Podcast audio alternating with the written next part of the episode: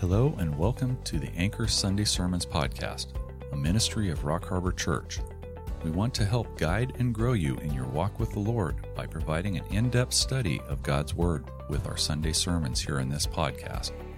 So please grab your Bibles and let's set a course for spiritual maturity. Here's Pastor Brandon with this week's message. Well, as you can see, Pastor Brandon's not here today. He's actually speaking at a couple Bible prophecy conferences. One's in Ohio and one in Indiana. So praise God for that. He's out there speaking the truth and getting the word out. So let's be praying for Pastor Brandon. But today we have a special guest. So let's uh, give a warm welcome to Eric Barger. All right. Good morning, everybody. So I've been having one of those mornings, but it's going to be okay. You know, first thing I did was I snagged my shirt, and then I recognized, oh, I put the shirt on too quick, and my deodorant wasn't dry. But anyway, not that none of you have ever had that problem before, amen? But I thought about changing shirts, and I thought, no, these are friends. I can look like that. It's okay. It's all right. And I do feel comfortable here, and uh, we are friends, amen?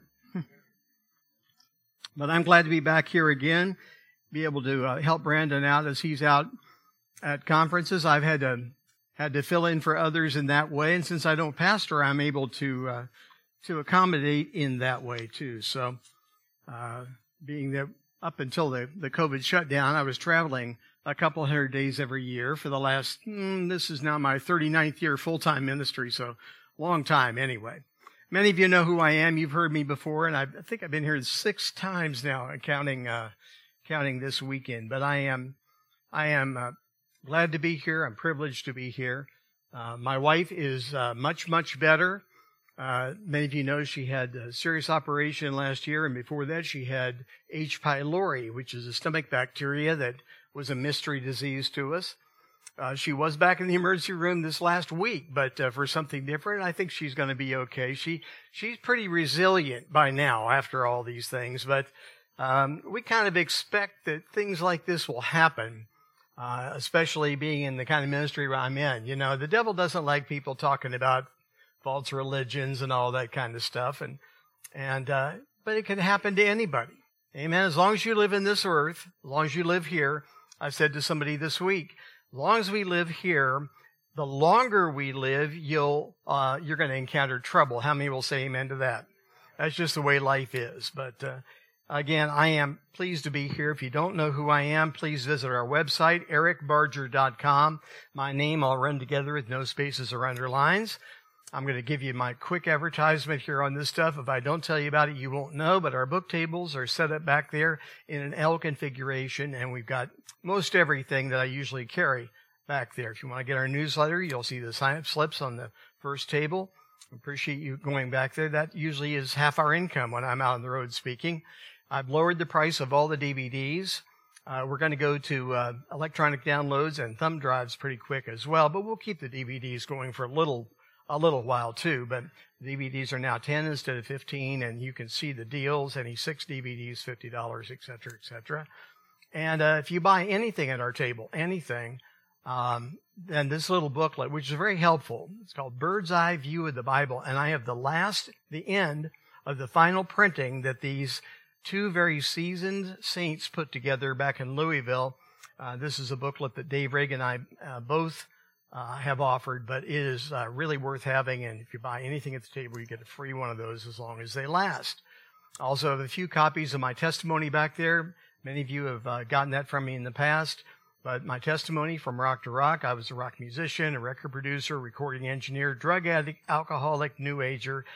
And if God can save me, he can save anybody. That's usually what I would say to people. But uh, we have a few of these, and I encourage you to pick up one of those. They're free at the table as well. And I do appreciate your support to the ministry, uh, to pray for us, and to, uh, of course, help us along economically. So you're getting a brand new message this morning.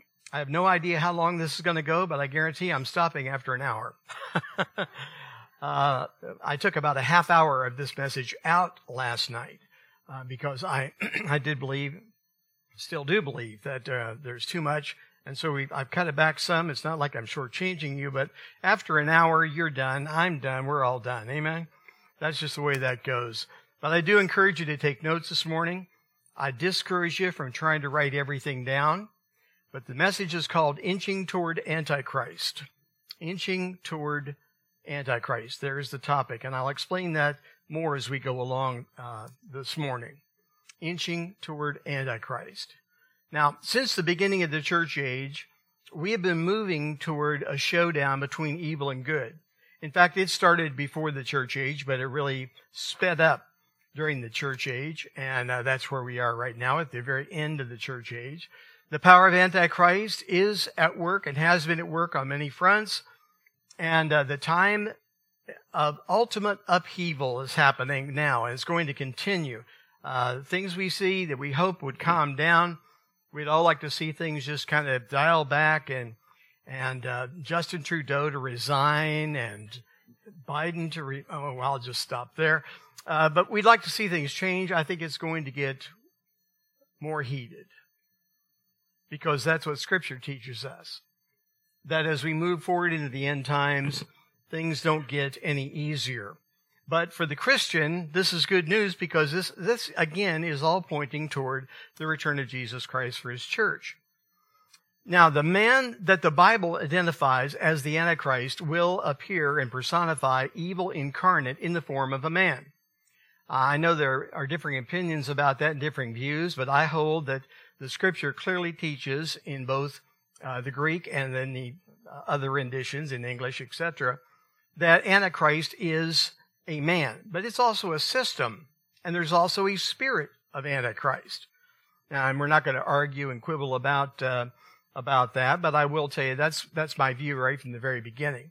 But when he appears, uh, I believe that uh, he's he's leading people toward what he promises to be a utopia. And uh, once he gets into power, people then find out what they've bought into. In reality, the world is just now beginning to walk into a nightmare that even George Orwell could not have imagined. And by um, by this time, the true identity of the man of sin that we call the Antichrist uh, will finally be revealed to the world, but it'll be too late at that point in time. The Antichrist is a system, as I said. It's a term also that refers to a man. The word Antichrist itself simply means against Christ. The Bible also refers to the spirit of Antichrist, and the word Antichrist only appears four times in the King James Version of the Bible. And they all appear in the first epistle to John. So if you want to write these down, this is where it appears. And this is important stuff for you who love prophecy. I don't know how uh, a person could be connected to this church and be regular with this church and call this church home unless you care about prophecy. Amen? And so this is all this is prophetic that we're talking about, dealing with Bible prophecies. First John two, you see two references to Antichrist. First John four again, and Second John chapter one, uh, you see the reference to Antichrist. So it doesn't appear, that word doesn't appear very many times, that's for, that's for sure. Once is plenty, but um, four times we see it, but we see Antichrist called other things. As I mentioned, the Bible also refers to the individual called the Antichrist. He is the beast, he is the dragon in the book of Revelation. He's also called the beast in Daniel chapter seven. Daniel chapter nine calls him the desolator, and Matthew twenty-four, the famous end times teaching of the Lord Jesus Christ, refers to him as the abomination of desolation. He is everything that contradicts who Jesus Christ is and who the church is. We don't make deals with the devil. We surely don't want to make any deals with the Antichrist. Dispensational believers, and that's people who believe in the dispensations that God has revealed to us, dispensational believers also understand that though the workings of Antichrist have been here throughout the church age, the Antichrist himself has yet to appear, has yet to come. Second Thessalonians two is a key passage to understand that he will be an actual man. He will be completely controlled by Satan like no other individual ever has been. And he will represent absolute evil in a way beyond anything that's ever come or anyone who has ever come before him. He is the ultimate bad dude. Revelation chapter thirteen tells us he'll rule over the earth in a political, economic, and religious system. A political, economic, and religious system. That's an important passage. and he will deceive and destroy untold numbers of people at the very end of the church age. The last three and a half years of the tribulation period is where Antichrist appears. So the three tiers of the last days utopian system that turns into being a nightmare uh, is being promoted to the masses. And, you know, people are looking for answers all the time. Uh, people are looking for answers, and some people want answers no matter what it costs them. Uh, they want the pressure to be alleviated. But we're seeing a speeding up of the thinking of a world government, a world economy, and a one-world religion. Exactly the same three legs of the Antichrist system that is given to us in Revelation chapter thirteen. So you understand that some of you may be wondering why I'm talking about Antichrist today. After all, according to the Scripture, if you believe in the pre-tribulation rapture of the church, and we can still be friends even if you don't, but that's the that's the uh, angle I come from, and I believe that's the same angle. In fact, I know it is, that Brandon, Pastor Brandon comes from.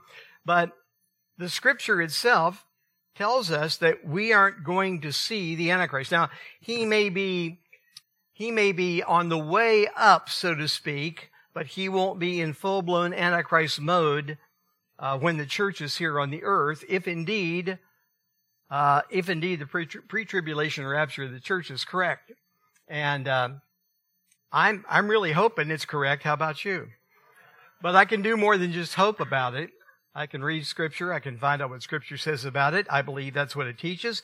There are others who I respect and love who don't uh, agree with this point, but uh, the most important thing is we want to find out if God's a pre-tribber. That would be the most important question. But Antichrist will not be seen if indeed the pre-tribulation position is the correct one, and I'm confident it is. It's not an uplifting topic to talk about the Antichrist. Uh, it's one that's glossed over or completely bypassed by many of the modern-day ministers that man pulpits across America and around the world. Sadly, they decided not to preach on, on things that might um, upset anyone.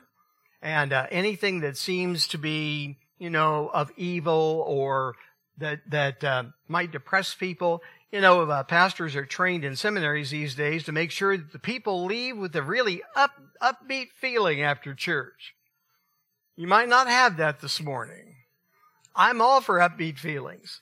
Uh, I'm all for messages that inspire. This won't be one of them necessarily, but this is important. I'm going to tell you why here in the next couple slides. It isn't an uplifting message, but many gloss over this, just like they don't want to discuss sin or evil. Talking about Antichrist doesn't make us feel spiritual goosebumps. I understand that. However, here's a couple of reasons why we need to study this topic, and if you have written any notes at all, you want to write this down. First of all, we cannot accurately and completely discuss eschatology and the study of the last days without a thorough understanding of the Antichrist and the seven-year tribulation period. If you try to bypass Antichrist because it might be scary, I remember my first trip through the book of Revelation was a pretty frightening experience until I got an understanding of how it was written and what it was all about. But uh, you you have people that don't want to talk about any of this stuff. They want to they want to hear what they want to hear. They want to be told light and pleasant things. Uh, in fact, Isaiah thirty says they want to they want people to prophesy illusions to them and get off this way, get away from this thing. Don't confront them anymore with the Holy One of Israel. That's exactly what Isaiah thirty, verse ten, I believe it is, states. So you need an understanding of Antichrist and of the tribulation period if you're going to be a student of Bible prophecy. And how many of you want to be a good student of Bible prophecy? Can I hear a rousing amen to that? Yes, of course we do. Also, without an understanding of this area, you will not be completely prepared as you should be to be a witness and to give reasons for faith to a lost and dying world. You won't be ready to do it unless you understand the importance of prophecy. And, of course, in the day we live in. By the way, if we're seeing prophetic events take place, and we are, if we're seeing prophetic things take place, if we're watching the Bible come alive by watching the newscasts of our day, little by little we're seeing things. Sometimes a very monumental thing will happen, but little by little, if if we're the church that's living during that time, we dare not run from these things. We dare not run from hearing about them or getting an understanding or studying these things. I mean, it's crazy to think that the church living at the very end of the church age doesn't want to know it's living at the end of the church age. But that's where a lot of churches are today. So let me be perfectly clear about this. To sound like some politician, I didn't mean to, but it sounded, as soon as I said that, I went, that just sounds like something a politician would say. Mm, no thanks. We're not looking for Antichrist. We're looking for Jesus Christ. And when you get that perspective, you understand that we still need to understand what is going to happen in the tribulation period. Even though we may not, won't, even though we will not be here at that point in time. We still need to understand it so we can dialogue with others around us. So we can use these things as a witnessing tool to the lost. Any study of Antichrist, the demonic, or Satan himself must never overshadow our study and our devotion to knowing and serving the King of Kings and Lord of Lords. So don't ever transpose and become a prophecy watcher or a prophecy expert. Uh, I want to be a Jesus expert first and foremost. Amen? So understand, that's where I'm coming from. So what does the Bible tell us about Antichrist? What does the Bible give us? He will claim to be God. He will desecrate the temple that will be built in Jerusalem, the third temple. And uh, they're they're pretty much ready to go. As soon as they get uh, get control of the Temple Mount, they're ready to go. Right now, the Muslims have control, but something will happen that will change that, and they will be able to build the temple. They've already made the implements for the, the temple and for temple worship. So they're ready. And, uh, of course, he'll claim to be God. He'll desecrate the temple. He'll demand that he himself is worshipped. He will blaspheme God. He will dis- display miraculous, seducing powers, signs and miracles and wonders that are all demonic.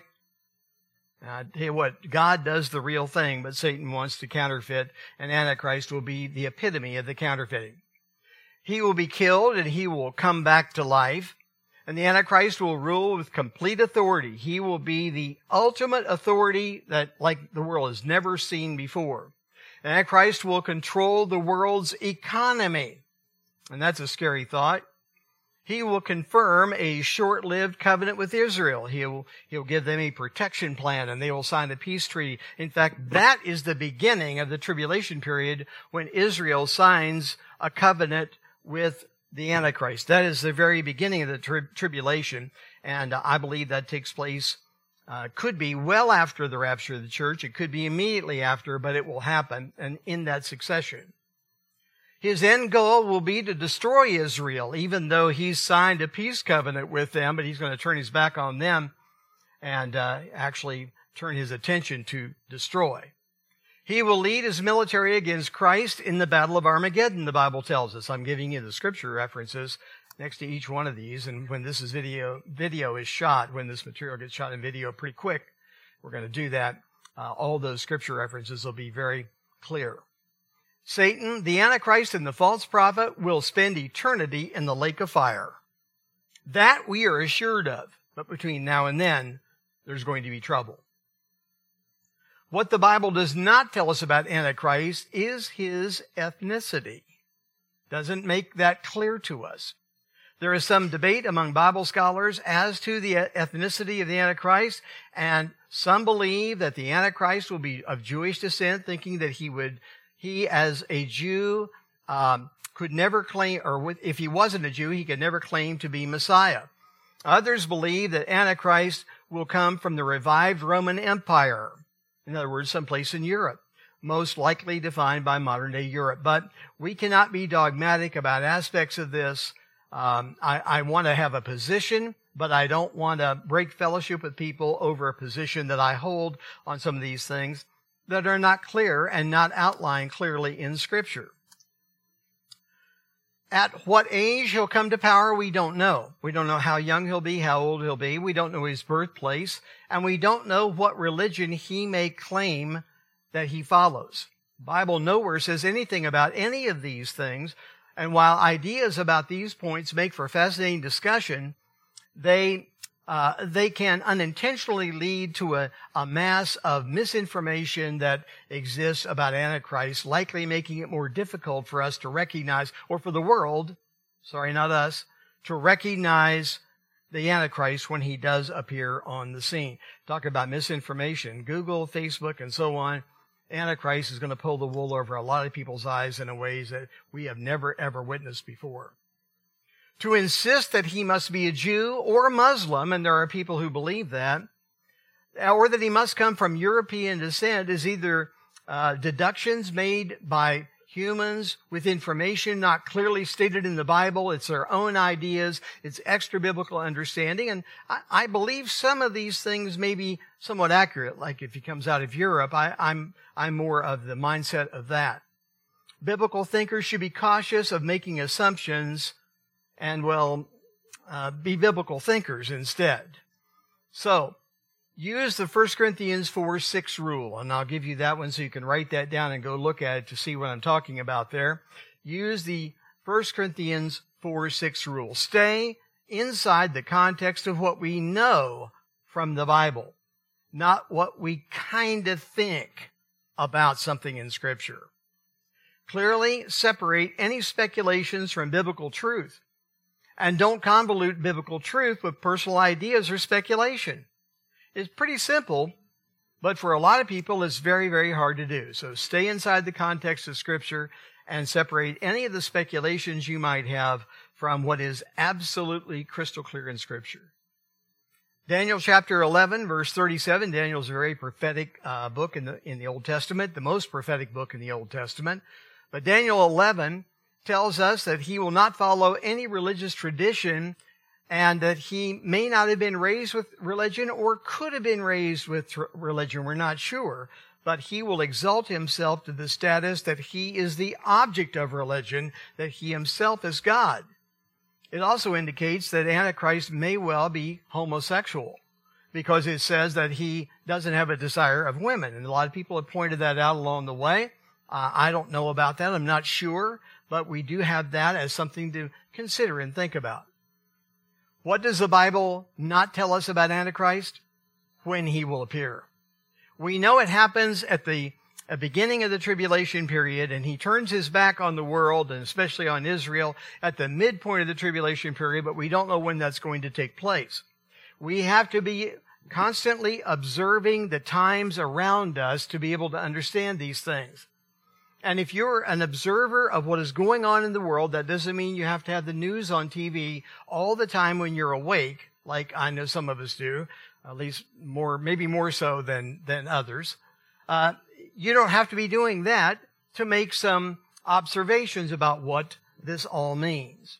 One more thing the Bible doesn't tell us is he will, that, that we don't know when he will appear. However, Bible students need to carefully inspect the signs that we see around us. The prophetic signs are occurring and becoming more frequent.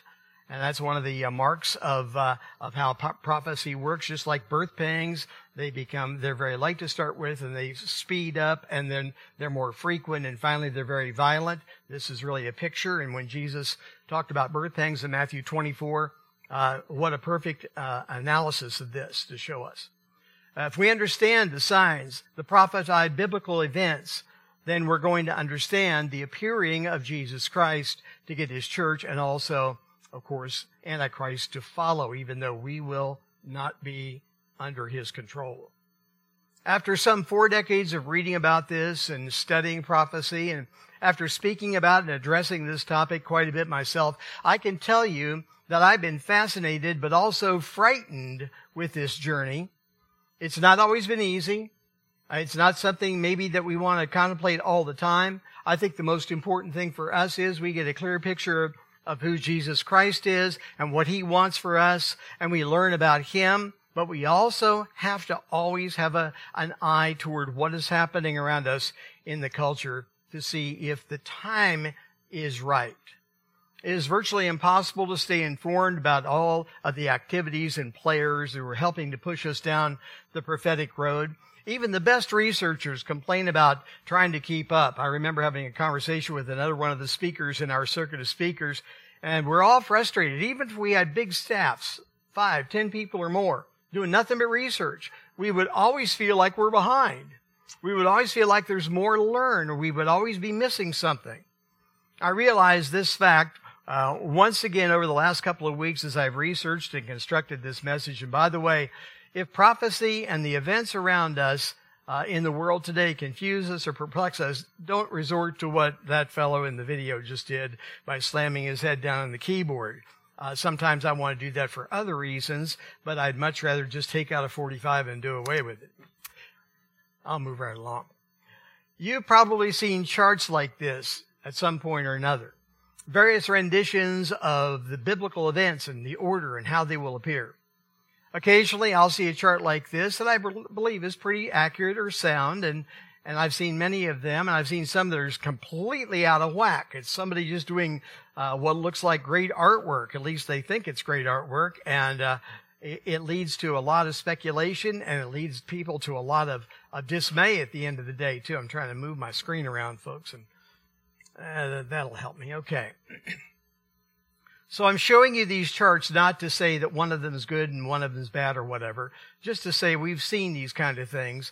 It shows us uh, we're going from point A to point B and what's going to happen uh, in biblical circumstances. And it, it may take many significant things to get us from point A to point B, and it, it's not just so easy as drawing a little line with an arrow and uh, going on.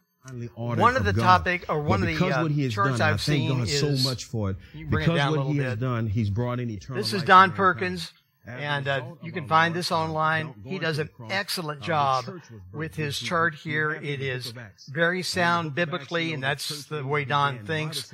Uh, he is a, an excellent prophecy teacher, and so just to bring clarity and to take away the confusion, uh, if you want to see how these things work, you have to understand that we only have general answers to many things in prophecy, certainly not all the specifics, but Scripture itself provides an ample framework and gives us exactly what God intended for us to know. He didn't answer every question we've got, but He's given us everything that He wanted us to know, and there's no accidents in it. There's no accident at all with it. As interested parties, if we'll observe the times by the light of Bible prophecy, then we can better evaluate the many aspects that appear to be prophetic, but it'll also make us evangelists. And you know, we were left here with the with the purpose, folks. We were left here on the earth to do one thing. That is go into all the world and preach the gospel and baptize in the name of the Father, the Son, and the Holy Spirit. We were left here to be witnesses. We weren't left here just to meet together with good people on a Sunday morning where we feel nice and safe and do a little Bible study once in a while. We were left here to go into a, a dead world, a world that is dying, the world that's already dead and doesn't realize it.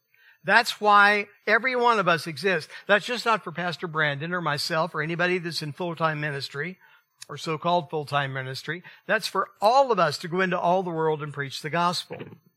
I personally want to avoid too much speculation in talking about this, lest I end up like this guy, that uh, many folks end up with speculations and they build everything upon speculation. But there are indeed some events that took place, that have taken place, that tell us about prophecy, like Israel becoming a state again in nineteen forty-eight, after twenty-five hundred years of not having an official statehood. So understand that Israel takes a, a major place in this, and Uh, I believe, actually, the prophecy really is, is really all about God dealing with His chosen people, the Jews. Uh, that's the, the bottom line. And, of course, He's going to deal with them very harshly because they have rejected the Messiah, not once or twice, but over and over. Now, studying and sorting out the questions about this and praying about the, the possible prophetic events is important, but again, don't get so into it, don't get so dogmatic that your speculations take over and you end up crossing your eyes, right? And uh, don't think about taking out a gun if somebody disagrees with you. You know, a lot of people, they just want to have it their way and they want to make sure that other people agree with them no matter what. Now, as I prepared this message, I couldn't get away from the thoughts about this elite group of people that is alive today and many who have now already died, but many who are still alive today who have passed on this tradition of trying to bring the world into a one-world government or a one-world economy or a one-world religion or all three. And many of those people have no idea that they're really helping to fulfill Scripture. So make no mistake, the Antichrist system is under construction right now. And we need to talk about some of these people very, very, uh, very quickly here. And they are people that we look and understand are into globalism. Here's a definition for you. Globalism, and by the way, I did three videos in the summer of twenty twenty on uh, COVID nineteen and globalism, and you can find those on our uh, YouTube site. You can find them on Rumble at our web, at our new video site, and on BitChute. So either of those, any of those three. And we are switching to Rumble pretty much exclusively because YouTube is going to kick me off at some point because they're they're uh, they're making it clear you can't say particular things, so I can't speak my mind on YouTube, and I'm going to go to Rumble. If you don't know about Rumble, you better get used to it. YouTube is not going to be the place you're going to find conservative and especially Christian uh, programs from this point on, not not ones that are sound anyway.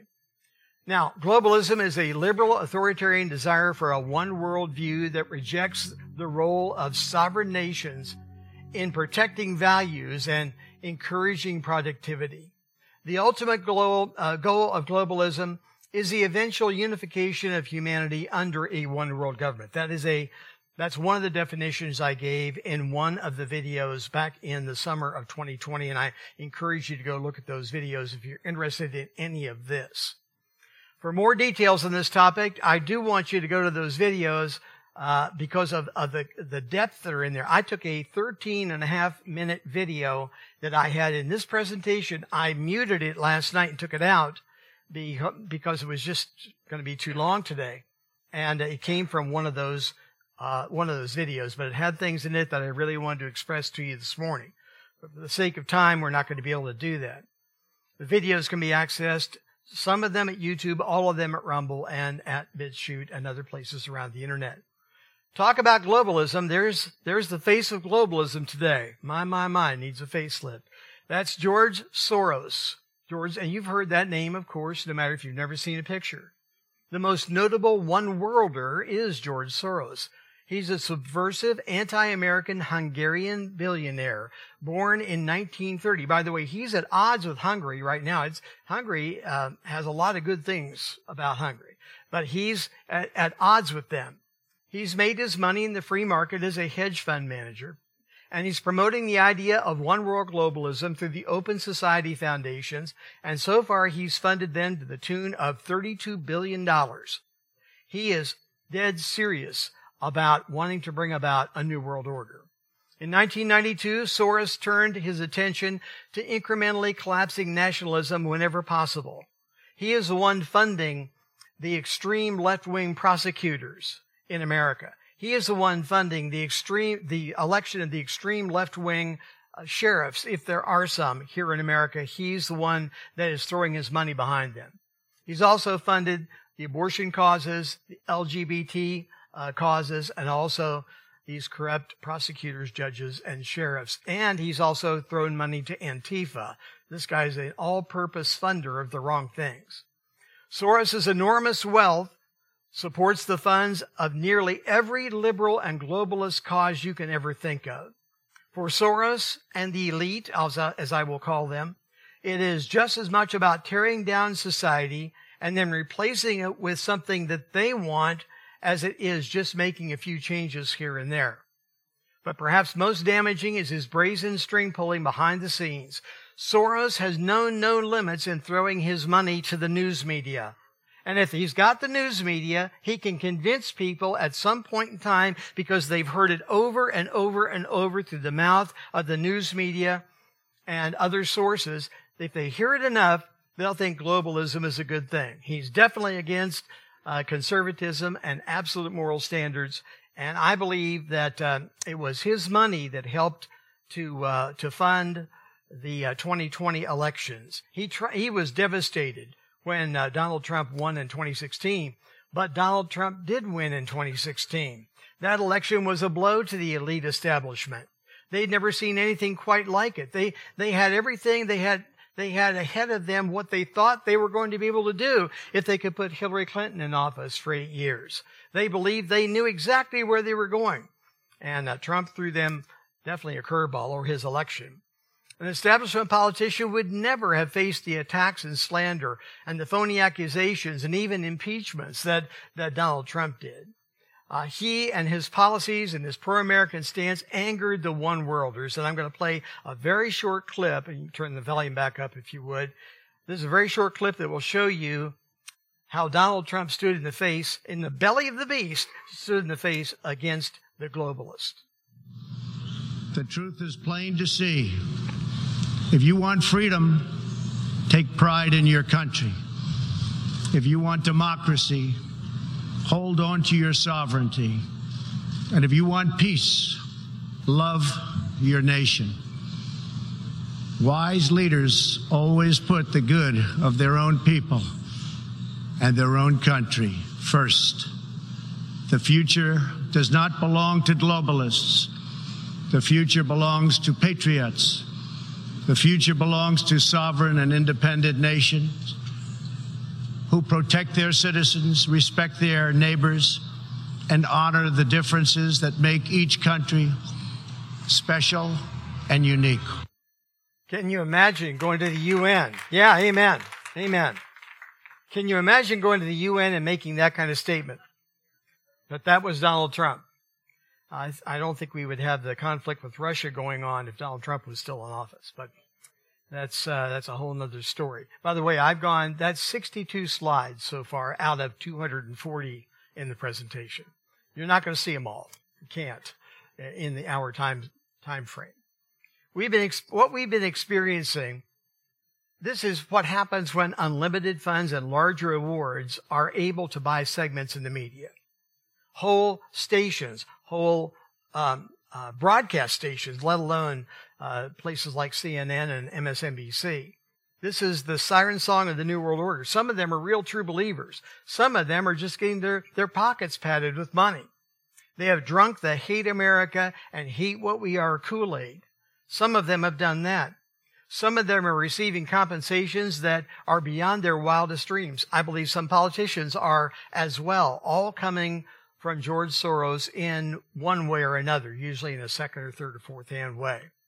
Soros and the globalist elite are seeding billions of dollars into what amounts to an overthrow and dismantling any of our system or any country and its system who would stand in his way. George Soros sees governments and laws and social order and nationalism as a detriment. And with his resources, he wants to disable, destabilize and undermine any country who is not willing to bend their knee to what he wants and what the globalist elite wants. He and other globalists are carefully watching the events around us, and they're busy working to whatever extent they can to bring about changes. Pro-globalist elite act overtly. Pro-globalist elitists act overtly. They're, they're not trying to hide it anymore. There's one more slide to this. Pro-globalist politicians act covertly, especially during an election year. They don't let the cat out of the bag too easy, but they go right back to their old ways afterward. Now, I'm not sure where I'm at with time. I think the clock back there. Oh, I've I've got another hour. Anyway, um, the Economist mouthpiece of the Rothschilds is The Economist magazine. That is the that is the, the mouthpiece of the Rothschilds. And this is one of the Rothschilds. He's one of the ones who are still alive. He's eighty-five back last year. This is Lord Jacob Rothschild. But uh, it's all about controlling people th- through controlling the, the money. David Rockefeller. There could not be a globalist movement without David Rockefeller having done what he did. He passed away in two thousand seventeen.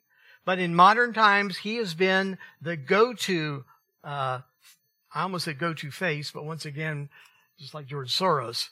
Zbigniew Brzezinski was one of the mouthpieces of the New World Order and of those people who wanted globalism to come in. He was President Jimmy Carter's National Security Advisor for four years. He was a member of the Trilateral Commission and other globalist groups who are bent to do these things.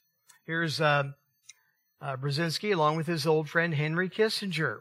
Kissinger served in the United States as the Secretary of State, National Security Advisor, served at the U N.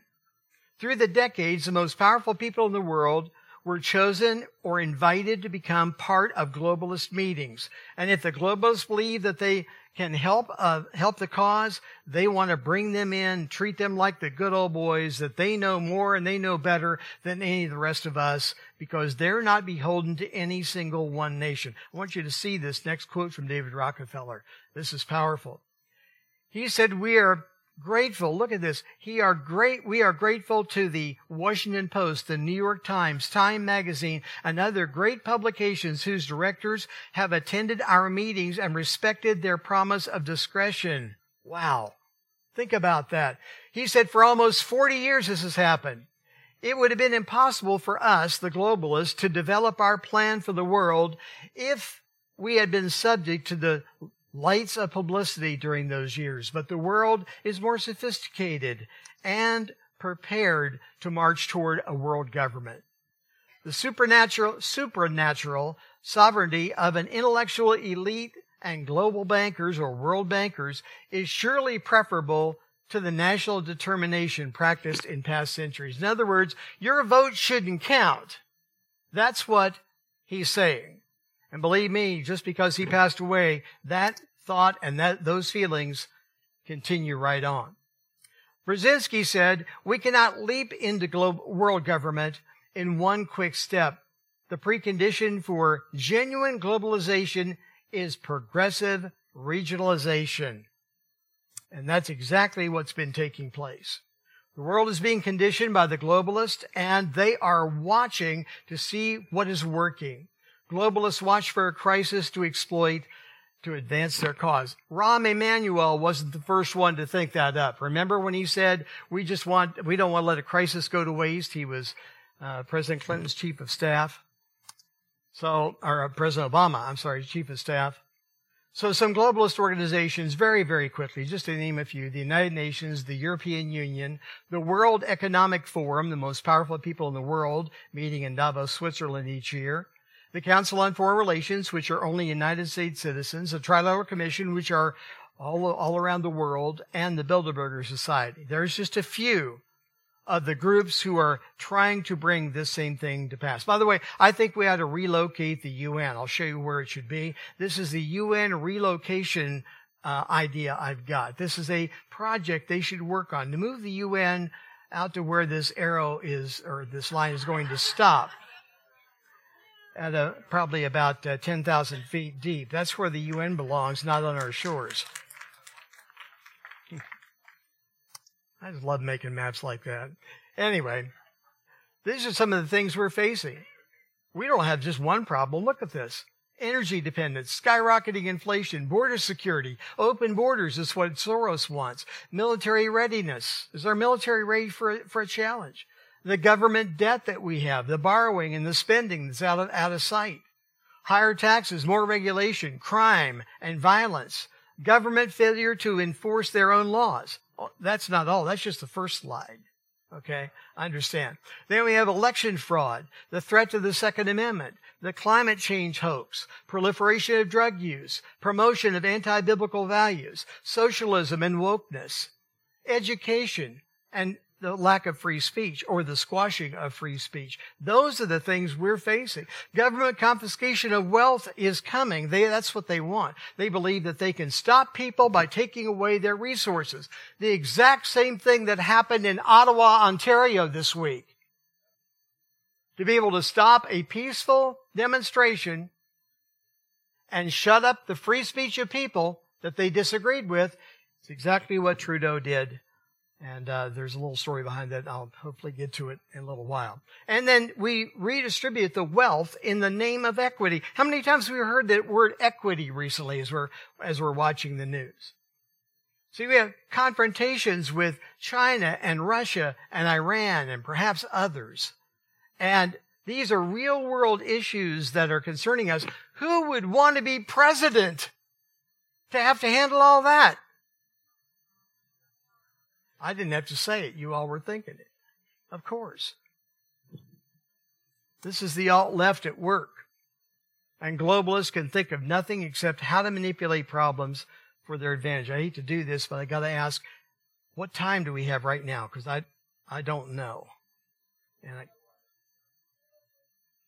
How much time do I have? That's the big question. What? I have twenty-six minutes. Some. Okay, great. I'm doing better than I thought.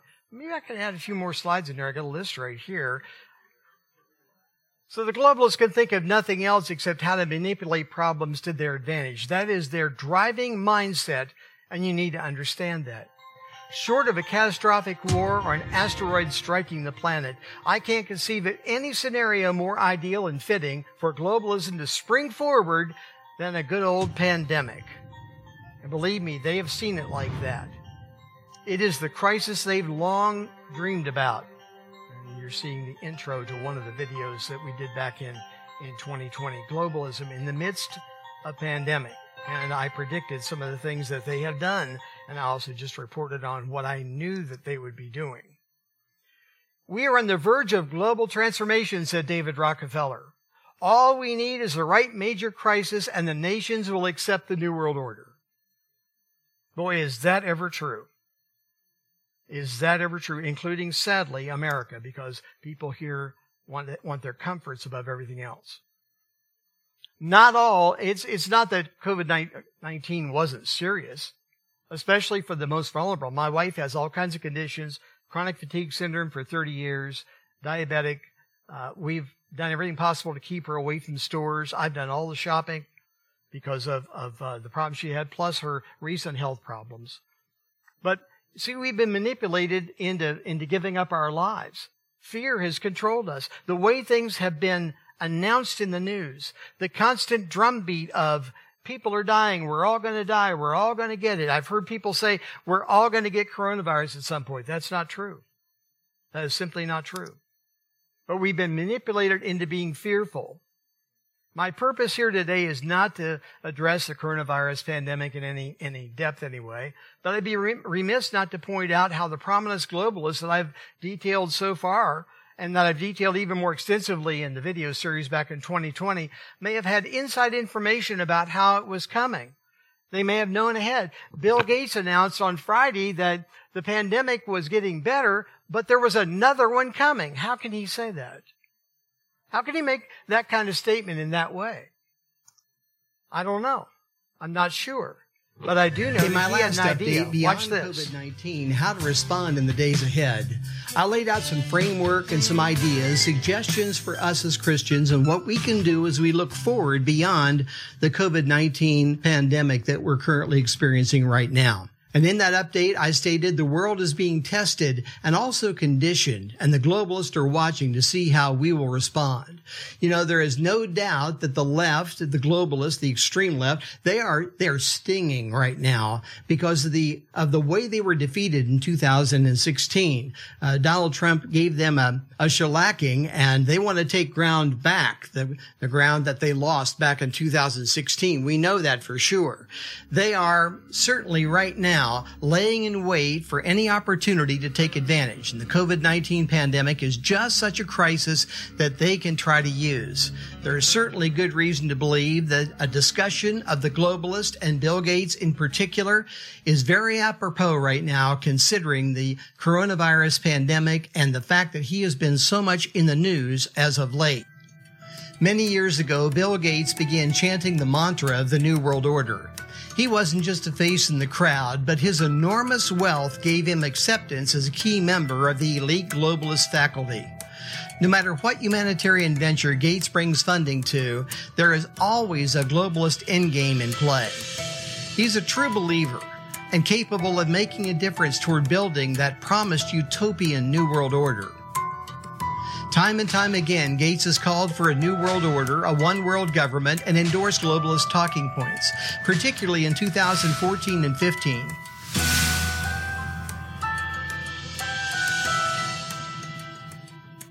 And that brings me to what I really want to talk about, and that Listen is a carefully. tabletop exercise to examine preparedness in case of global pandemic. It was held October eighteenth, twenty nineteen. I, I would say that that's pretty interesting timing, but I'll continue to read now. That was October eighteenth, twenty nineteen, and hosted with partners the World Economic Forum, which is a globalist enclave, and the Bill and Melinda Gates Foundation. Gates has worked with John Hopkins numerous times and been a large contributor with them. what a coincidence this would happen, that they would have this kind of an exercise. Uh, it was a room with a huge table, about fifty or so individuals around it, and a lot of observers around them, as they would discuss if we were ready for a pandemic such as we're seeing right now. Now, why would he be talking about that just back in October? Hmm. A representative from Johnson and Johnson brought forward an old standby or familiar solution during Event two oh one. This is that they need a centralized global economy, an authority to be in charge of funding and procuring vaccines for various nations in crisis, and that was an opinion, of course, that they thought would solve a pandemic. Again, oddly enough, this took place right before the COVID nineteen pandemic took place. This was a three and a half hour tabletop simulation. It was all about stopping a novel coronavirus. That was the, the, the, the crux or the object of this particular exercise. And they said it would kill millions of people worldwide. And I say again, the timing was certainly interesting, but uh, I'm not going to push that point too much, maybe only two or three more times during this particular update. So there's a little confusion there. Bill Gates put together Event two oh one before coronavirus hit about what we should do if a pandemic should strike. And then the next thing that happened was a pandemic struck. Now, I'm going to skip a whole bunch of stuff. I, I have pictures of, of men who were thought to be Antichrist, like Hitler and others. And I'm going to bypass all those. Uh, I'm going to tell you the Antichrist could be alive today, but we don't know that for sure. I don't know who it might be. At one point, I thought it might be Bill Gates, but he's not likable enough. And so I, I don't think that's going to happen. Klaus Schwab of the World Economic Forum has a school for globalists. By the way, uh, Prime Minister Trudeau's finance minister, she's the deputy Prime Minister of Canada, is a graduate of Klaus Schwab's School for Globalists. She's the one without court orders who are freezing bank accounts and taking uh, eighteen-wheelers away from people and that kind of stuff. Thanks for joining us for another episode of the Anchor Sunday Sermons. We hope that this message is a blessing to you and helps grow you towards a more mature understanding of God's Word. Rock Harbor Church has recently started a second podcast called The Anchor Bible Study. It's filled with past and continuing Bible studies preached during our Wednesday evening services. If you enjoyed this message and would like to hear it, please check the description of this episode or search your favorite podcast streaming services for The Anchor Bible Study. Support for both of our podcasts comes from your generous gifts and donations. For more information about our ministry, we invite you to check out our website, rock harbor church dot net. Until next time, remember, keep looking up, for our redemption draws near.